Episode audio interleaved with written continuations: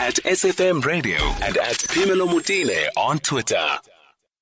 All right, so we're back now, and this uh, feature of the show is called uh, Meet the Professional. And uh, we've invited Lucilla Booysens, who is the head of SA Fashion Week. She joins us now on the line. A very good afternoon to you, Lucilla. Thank you so much for joining us. Um, good afternoon, Pamela, and thank you very much for inviting me. Lucilla, you've just had a wonderful two weeks. Was it two weeks? I'm not sure if it was two weeks of pop-up stores in, in Johannesburg. And this is pivotal to how Fashion Week extends itself beyond the, the ramp days, isn't it? Yes, absolutely. We give the we create um, retail opportunities for the designers so that they can make money, so that they can carry on with their businesses, extend and build their businesses. You know, this is an important part. I want you to expand on that because uh, beyond the beautiful days where we see beautiful models and, and beautiful frocks and people coming out and air kissing and all of those big lights and stuff, is a business that needs to be managed. And oftentimes, talent doesn't equal a successful business. I want us to take us through through that and how Fashion Week has been integral in growing some of those fashion designers. Yes, well, um, if you want to build the creative fashion design industry in a country, which means if we can get the country to be designer led and not manufacturing led, you have to um, get the designers to be entrepreneurs. They have to be de- able to design and to sell their clothes and to be entrepreneurs at the same time. And that is really what um, we are trying to do at Fashion Week. And so the designers show and then it is very difficult for them to find the opportunity to go into a shopping center and to do that market research and to sell and to build their database and to just say to people, what do you think of my fabrication? What do you think of my styles? You know, they have very they, live in very small sort of groups and it's very difficult for them to tap into the consumer so they don't always know what the consumer needs needs. So it's very, very important for them to connect uh, in a shopping center, and that's why we take it to a shopping center, because we all want them to have stores one day in shopping centers. You, you do a lot more than that, though. I mean, you you have uh, a, a corner of your business where you do help them with understanding what the retailers are looking for. If you're going to be partnering with a big retailer, how to price your product, how to to manage the quality of your product, and, and all of those things. Yes, we've always done that because that is another weakness. And you know, it is part of the, the, the uh, secrets of, of trading. And, um, and it's, it's part of the things that designers or departmental stores don't always part with. So the designers don't um, necessarily know when they've finished college or even when they're 10 years in business how to do pricing properly so that they can be competitive and that it's, they stay constant. So you can't charge um, for one dress, uh, sort of 2,000 rand the one day, and the next day the similar dress you charge 3,000 or 800 for. So, in order to do business, you have to um, be able to sell the same product for the same price, and and that is a secret. That formula that they that they base the the the, the um, the price on, the final retail and the wholesale price on, is all based on a formula, and the designers never had that. So we have, uh, of course, just put that out there. So we've taught them to do that. We've also taught them how to deal with consumers, how to, because remember, they are one on one, so they have got clients they speak to one lady and this person comes in and they say, do you want, I would like a dress, a cocktail dress or a, mm. something, I'm going to a function or I just want a dress. And then they make dresses, uh, clothes based on that. So we had to change the mindset so that they could make clothes, um, in, in uh, bigger units and actually sell to, to stores. I mean, I'm still stuck on why that is not something that becomes part of the curriculum in colleges. I, I mean, I don't understand why it doesn't have, it doesn't happen. This is where you come in. But Lucilla, you know, coming up with a successful brand, there are a lot of elements that go into this, and you've been able to spot one or two. What makes a successful brand? Well, I think it is a combination of things. I think it is um, that want to be a business person um, the knowledge that you have, the understanding that you need to have an education, a, a, the same education as what an architect, um, for instance, would have. You need to understand, not be um, emotional about your brand. You need to sort of remove yourself from it. You need to understand your consumer. You've got to understand that you have to make clothes that your consumer wants with your design talent behind this. Um, so not going completely away from what you want to do, but you have to understand who is that girl that buy or that man that buys my clothes, and and how can I supply them with clothes that they can go wake up in the morning, go to gym, go to um, um, morning tea, afternoon lunch, uh, cocktail party, and an evening and an evening um, do. Or how can I give them something that they can wear to the business, to their business, um, to their work? How can I give them something to wear to church? How can I how can I fill their world with my brand? And if you understand that, and you understand that it doesn't take um, four or five years to build a business and you understand that you've got to take some of your money that you make and pump it back into your business, pump it back into marketing, back into sales, back into what you are building, like we've done with Fashion Week, then you will make a success. And there is nothing to stop you because all we have to do is look around us and see how many people are wearing clothes. Now, okay. Pamela, you tell me how many people are wearing clothes today around you, or do you see some naked bodies? we'll answer that after the break. Lucilla, Lucilla Booysens is my guest. Uh, she is the head of SA Fashion Week. Dates way back, and uh, this is something that I'm willing to open the calls for. If you want to speak to Lucilla Booysens, this is your time. We'll do that just after the break. Phemelo Motene on SAFM. I'm in conversation with Lucilla Booysens, SA Fashion Week's head, and uh, she's been at this for a while and has created major opportunities for designers in this country for a long time. I want to open the lines on 0891 104 207. You may want to have a word with Lucilla. She's really experienced in the field.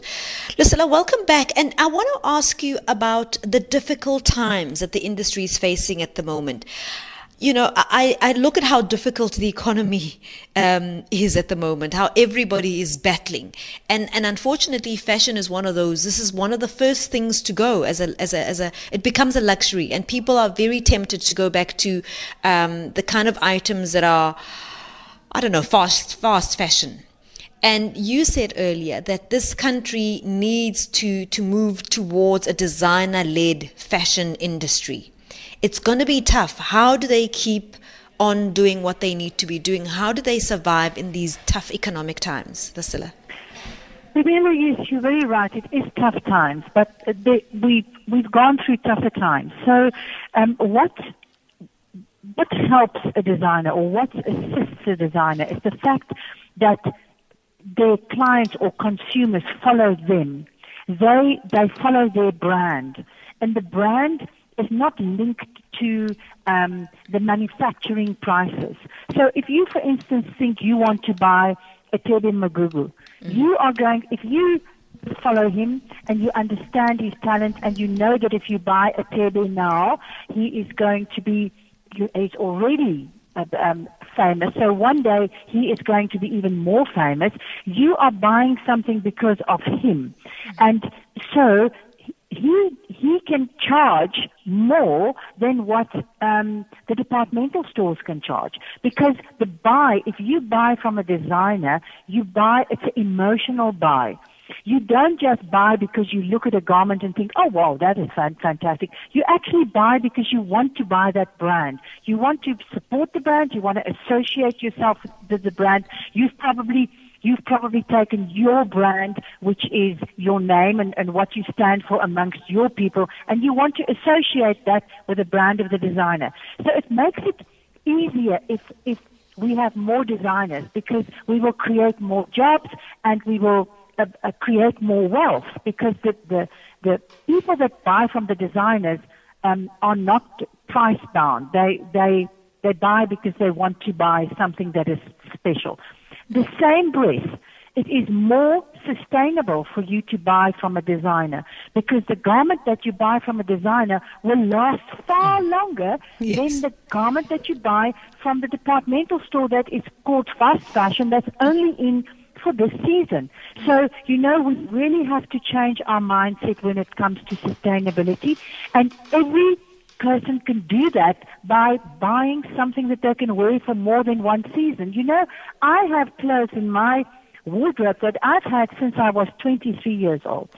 And I can still wear it. And that is the secret of buying something that is worth more and can last longer and can make you feel longer, better for longer.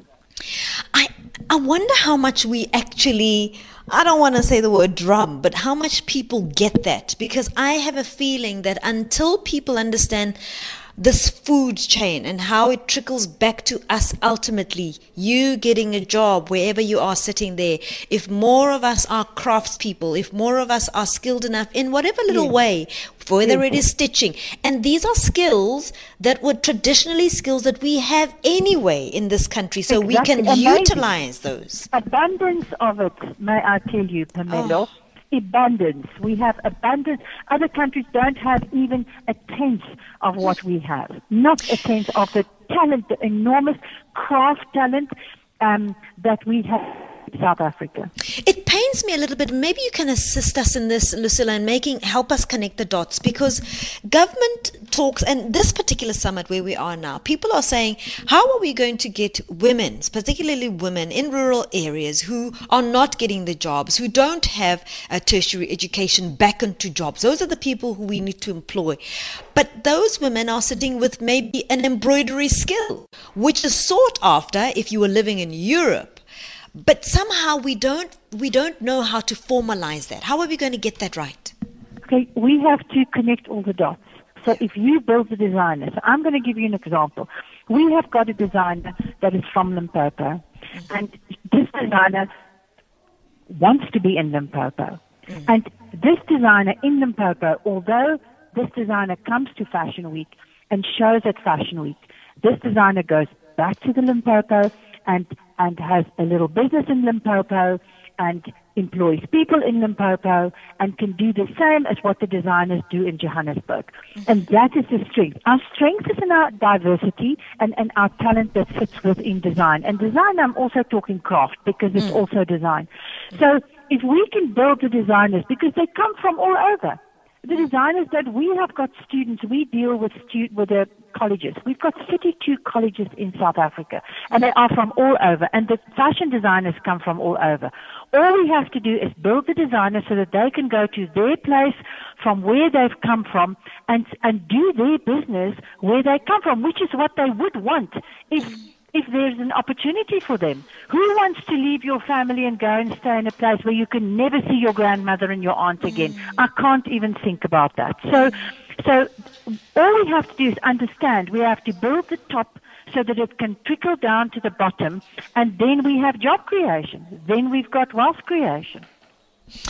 Having said that, so us as the consumers, I mean, we all have to play our part as the media to popularize those people and so on. So the food chain goes.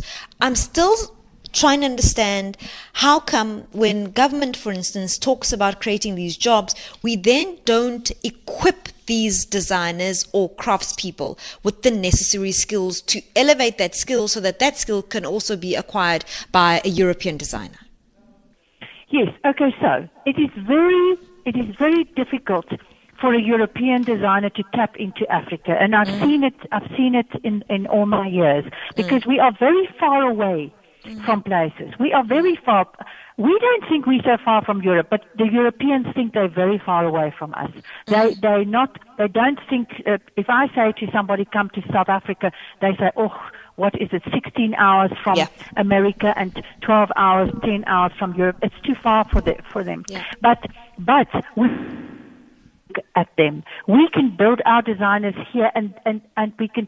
I can tell you that the designers in South Africa can become multimillionaires if they just do what they do. Because I take you back to tell me how many people are sitting without clothes neck mm. around you.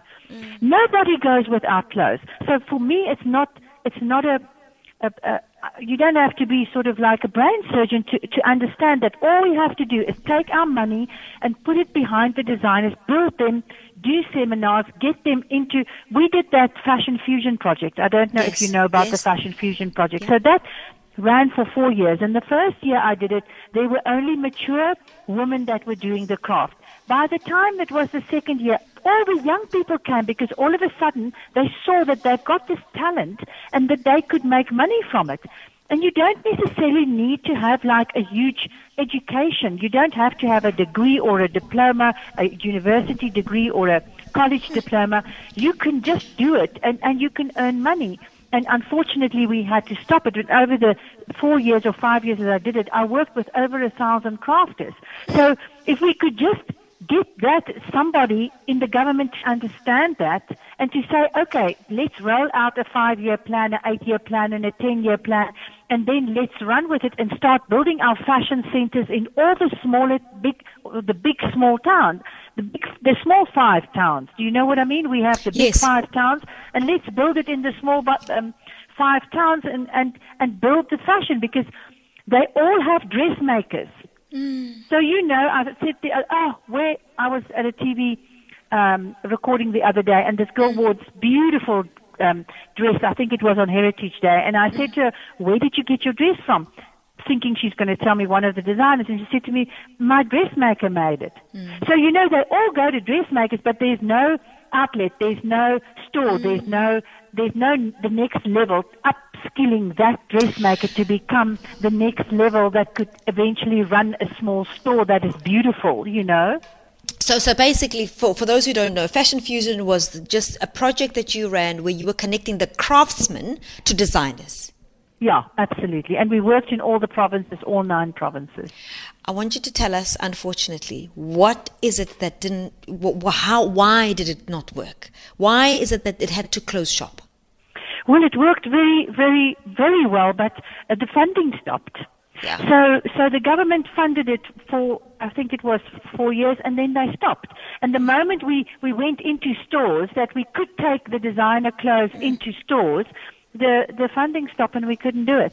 And nothing we could do could actually convince not the fact that we've worked with a thousand crafters, not all the mails that the crafters sent or that anything we could do could, could, could help, could help it move forward. Help us understand, Lucilla. The funding was to facilitate what exactly? to facilitate the process. So the funding went uh, 500. Uh, there was uh, just to give you an idea, Yes. 500,000 rand per province Okay. that ran for six months. So it was a very, it was a very um, economic um, um, sort of um, So what we did is we went, f we, I with my team went to, uh, let's say Polokwane. Um, we would work with um, the department there, and they would bring all the crafters um, for us to see. We would then choose um, the crafters um, according to their skills and what we could apply. The Yeah. designer could apply easily, easily. And we then, so that was the first trip. And then the second trip, we went and we took the designer and an assistant with, and they sat with the different groups. And for a week, um, we did this. Um, we actually did the, the work. Um, um, and then we went back a second time and a third time to check and to check the quality. And then the designer came and it was done and it was shown at Fashion Week. So it, it was a six month period and the cost uh, linked to that was 500,000 rand per, per, um, province, which, which, uh, which, which includes everything, the accommodation, the travel, the, everything. So, you know, you can see for yourself, it was not like a, a million rand per province. Do you know what I mean? Or two million rand per province? I'm province. actually astounded. I thought it would be, you'd be giving me massive numbers, and and I Yeah. think this is where it gets difficult to understand. We've got the answers at our fingertips, mm. and we just keep letting ourselves down, and that's why I mm. was asking you to articulate what was it that made it, you know, sort of close shop because this was for me a genius idea where we are starting to see our potential, and we Yeah. we are honing in on who we are essentially and making it viable. But when we do that, suddenly we take 10 steps back and then a couple of steps back. I mean, 10 steps Mm. It is- forward and it then a couple of steps back. Yeah. You know, and it's really something that we do over and over again. We do exactly what you say. over and over again. And instead of, of identifying good sort of like things that are, that we that you can see work that you can you can absolutely see it. I mean, because our idea was that the, to do exactly what happens in Europe, Yeah. so that a designer can now, let's for instance say um, somebody like. Um, Somebody like Pal- um, Palesa from Palesa, yeah. Mantsho could Yeah. now work with with crafters where she comes from. Yeah. So we've also we've also divided the, the designers into where they originally come from, mm. so that when they when they land there, that there's a complete they can identify immediately with the craft that has done that that is there, and they could use that craft into their into their designs, which worked like a bomb. You cannot believe it, you know. And it was it was like for me, it was a spiritual experience because mm. I would come and I would sit in these these women and the designers would sing and they would chat and they would. There was no difference between the craft person and the designer. They were all. They, it was just an incredible experience, and we had men and women. So it was not. And we did jewelry, we did shoes, we did embroidery, crocheting, you name it, beading, you name it. Um, and and yeah, it was just a incredibly. So so a designer could, for instance, be in Johannesburg, and they could use crafters in, let me say, Rustenburg. But the crafters don't come here. Yes. The, the fabric gets taken there. They they do the embroidery or the what, and it gets here. So you actually build in all the different um, Yeah. cities in all the different towns. Yeah. Lucilla, it's lovely talking to you. I'm hoping somebody's listening. I really am. I'm hoping somebody's listening because we are sitting with the solutions. We keep saying we don't have the solutions. We are sitting with the solutions, and I'm hoping somebody somewhere is listening. And you are an inspiration. I really thank you for the time you've given us oh, this afternoon. Thank you, Pamela. It's such a privilege speaking to you. Thank you very much. Lucilla Booysens, ahead of SA Fashion Week.